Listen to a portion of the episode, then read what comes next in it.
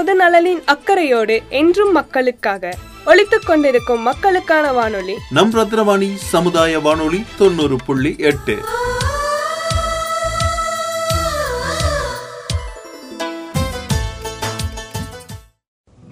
திருவள்ளுவரின் வாழ்க்கை வரலாறு. அகர முதல எழுத்தெல்லாம் ஆதிபகவன் முதற்றே உலகு என்ற உலகின் ஒட்டுமொத்த நன்மை தீமை வரலாறுகளையும் ஒரே வழியில் எழுதியவர் ஆவர். திருவள்ளுவரின் பிறப்பு. இவர் தற்போது தமிழகத்தில் உள்ள சென்னை என்ற மாவட்டத்தில் மயிலாப்பூர் பகுதியில் பிறந்ததாக தெரிகிறது.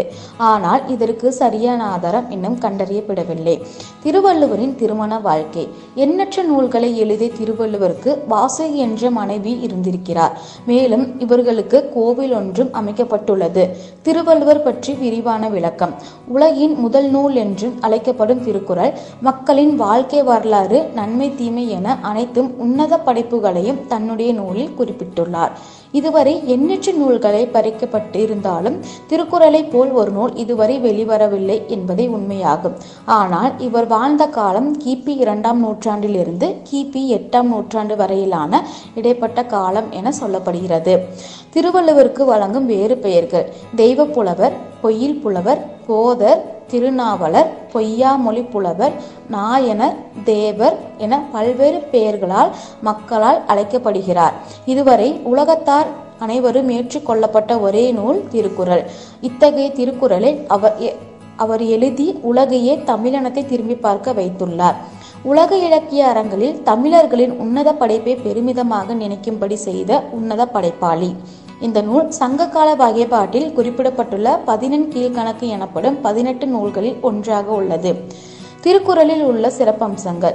திருக்குறளை பொறுத்தவரையில் நம் வாழ்வில் ஏற்படக்கூடிய அனைத்து அறங்களையும் இனம் மொழி ஆகியவற்றை கூறுகிறது இரண்டே அடியில் உலகத்தில் உள்ள அனைத்து தத்துவங்களையும் கூறியதால் இது ஈரடி நூல் என்று அழைக்கப்படுகிறது. மனிதர்களிடையே தோன்றக்கூடிய அனைத்து நாகரிக பண்பாடுகளையும் அறம் பொருள் இன்பம் அதாவது காமம் மற்றும் மூன்றே பிரிவுகளுக்குள் மொத்த வாழ்க்கை வரலாறுகளையும் பிரித்து கொண்டதால் இது முப்பால் என்று அழைக்கப்படுகிறது. இந்நூலை எந்த ஒரு மனிதன் முழுமையாக கற்கின்றானோ அவர் புறவாழ்விலும் இன்பம் இன்பமும் நலமுடனும் இசையுடனும் தேவையான அடிப்படை விளக்கங்களை கற்றுக்கொள்வார். மேலும் இந்த திருக்குறளை சிறப்பிக்கும் விதமாக முப்பால் ஈரடி நூல் உத்தரவேதம் தெய்வ நூல் பொதுமறை பொய்யாமொழி வாயுரை வாழ்த்து தமிழ்மறை போன்ற பல பெயர்களை சொல்லி சிறப்பித்து கூறப்படுகிறது. மேலும் இவர் திருவள்ளுவர் நாயனர் என சைவர்கள் திருவள்ளுவரை அழைக்கின்றனர். இவர் இயற்றிய நூல்கள் சைவ நூல்கள் என்றும் திருவள்ளுவர் சைவ சமயத்தை சேர்ந்தவர் என்றும் சைவர்கள் நம்புகின்றனர். தமிழ்நாட்டில் உள்ள திருவள்ளுவரின் சிறப்பு உலக மக்களை திரும்பி பார்க்க வைத்த தமிழ் தந்தை திருவள்ளுவருக்கு சென்னையில் வள்ளுவர் கோட்டம் என்ற பகுதியில் திருவள்ளுவருக்காக ஒரு மணிமண்டபம் கட்டப்பட்டுள்ளது. இந்த மணிமண்டபத்தில் திருவள்ளுவர் இயற்றிய அனைத்து குரல்களும் பதிக்கப்பட்டு அதற்கு முழு விளக்கங்களும் எழுதப்பட்டு இன்று வரை பாதுகாத்து வருகிறது தமிழக அரசு. திருவள்ளுவருக்கு சிலை அமைத்த தமிழ்நாடு அரசு. தமிழகம் மற்றும் இந்தியாவின் கடைசி முனையான கன்னியாகுமரியில் இவருக்கு ஒரு திருவுருவ சிலை கடலுக்கு நடுவில் அமைக்கப்பட்டுள்ளது. இந்த கடல் மட்டுமே முக்கடலும் சங்கமிக்கும் இடமாகும். அவர் எழுதிய நூற்றி முப்பத்தி மூன்று அதிகாரங்களின் நினைவாக அவருடைய திருவுருவ சிலையானது நூற்றி முப்பத்தி மூன்று அடிகள் உயரத்தில் அமைக்கப்பட்டுள்ளது. இதுவரை திருவள்ளுவரை மட்டுமே எந்தவித சாதி மதம் மற்றும் பாகுபாடும் இல்லாமல் அனைத்து மக்களாலும் போற்றப்பட்ட தமிழர் ஆவர். ஆனால் திருவள்ளுவர் சங்ககால புலவர்களால் ஆனால் ஔவையர் அதியமான் மற்றும் பரணர் ஆகிய மூவரும் காலத்தைச் சேர்ந்தவராக இருக்கலாம் என்று கருத்து உள்ளது திருவள்ளுவர் இயற்றிய நூல்கள் பற்றிய குறிப்புகள். திருக்குறள் எனும் இந்நூல் அறத்துப்பால் பொருட்பால் மற்றும் காமத்துப்பால் என்னும் மூன்று பிரிவுகளை கொண்டுள்ளது. அறத்துப்பால் பற்றி பார்ப்போம். அறத்துப்பால் முதல் முதலாக எழுதப்பட்ட இந்த பகுதியில் நான்கு பெரும் பிரிவுகள் உள்ளன. இவற்றில் ஒரு மனிதனின் மனசாட்சி மற்றும் நல்ல நடத்தை மரியாதை ஆகியவை எவ்வாறு கடைபிடிக்க வேண்டும் என சொல்லப்படுகிறது. அந்த நான்கு பிரிவுகளின் பெயர்கள். பாயிராவியல் இல்லறவியல் துறவரவியல் ஊழியல் ஆகும்.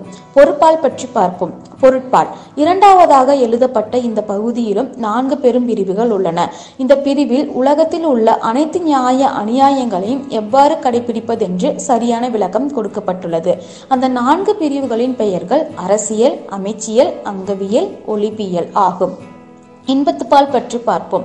இந்த பிரிவில் ஒரு மனிதனுக்கு ஏற்படக்கூடிய காமம் மற்றும் காதல் ஆகியவற்றை தெளிவாக சொல்லப்பட்டிருக்கும். காமத்துப்பால் என்பது ஒரு ஆண் மற்றும் பெண்ணுக்கு இடையே ஏற்படக்கூடிய காதல் போன்ற எவ்வாறு வாழ்க்கை நடத்துவது போன்ற விஷயங்களை தெளிவாக கூறப்பட்டுள்ளது. இந்த காமத்துப்பாலில் இரண்டு பெரும் பிரிவுகள் உள்ளன. அவை களவியல் கற்பியல் ஆகும். இந்த மூன்று பிரிவுகள் அதாவது அறத்துப்பால் பொருட்பால் இன்பத்துப்பால் ஆகிய இம்மூன்றிலும் முதலில் உள்ள அறத்துப்பாலின் முப்பத்தி எட்டு அதிக அத்தியாயங்களையும் இரண்டாவது உள்ள இப்போ இரண்டாவது உள்ள பொருட்களில் எழுபது அத்தியாயங்களும் மற்றும் மூன்றாவது உள்ள கிராமத்து பாலில் இருபத்தைந்து அத்தியாயங்களும் உள்ளது. இந்த ஒவ்வொரு அத்தியாயத்திலும் பத்து பத்து குழுக்கள் உள்ளது. இவை அனைத்தும் இரண்டே அடியில் சொல்லப்பட்டுள்ளது. மொத்தமாக ஆயிரத்தி முன்னூற்று முப்பது குரல்கள் இவற்றில் உள்ளது. திருவள்ளூருக்கு வழங்கப்படும் சிறப்பு பெயர்கள்.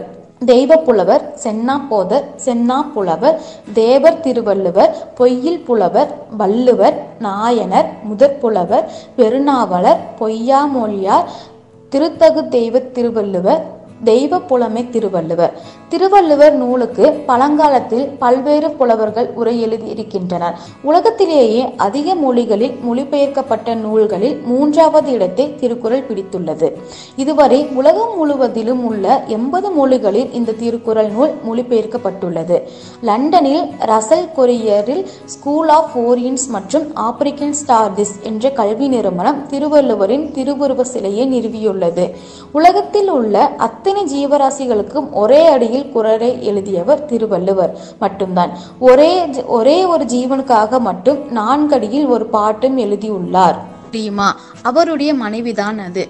திருவள்ளுவரை அவரது மனைவி ஒரு நாளும் அவருடைய செயல்பாடுகளின் விமர்சித்ததே இல்லையாம். அவர் எந்த செயல் செய்தாலும் சரியாகத்தான் இருக்கும் என்று நினைப்பாராம்.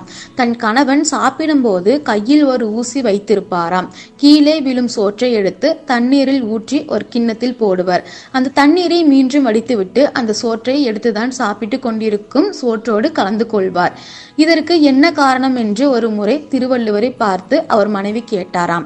இதற்கு திருவள்ளுவர் கூறிய கருத்து. நீ இல்லாத சமயத்தில் துறவி இருவர் நம் வீட்டிற்கு வந்தனர்.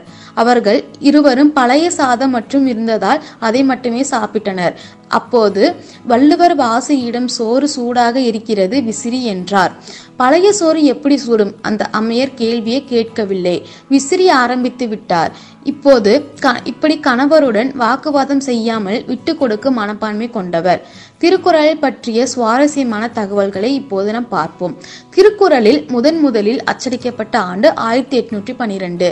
திருக்குறளில் உள்ள அதிகாரங்கள் நூற்றி முப்பத்தி மூன்று. திருக்குறளின் முதல் பெயர் முப்பால். திருக்குறளின் அறத்துப்பாலில் எத்தனை குரட்பாக்கள் உள்ளது? முன்னூற்றி ஐம்பது. திருக்குறளில் பொருட்பாலில் எத்தனை குரட்பாக்கள் உள்ளது? எழுநூறு. திருக்குறளில் காமத்துப்பாலில் எத்தனை குரட்பாக்கள் உள்ளது? இருநூற்றி ஐம்பது. திருக்குறளில் உள்ள மொத்த குரட்பாக்கள் ஆயிரத்தி முன்னூற்று முப்பது. திருக்குறளில் உள்ள மொத்த எழுத்துக்கள் நாற்பத்தி இரண்டாயிரத்தி நூற்றி தொண்ணூத்தி நாலு.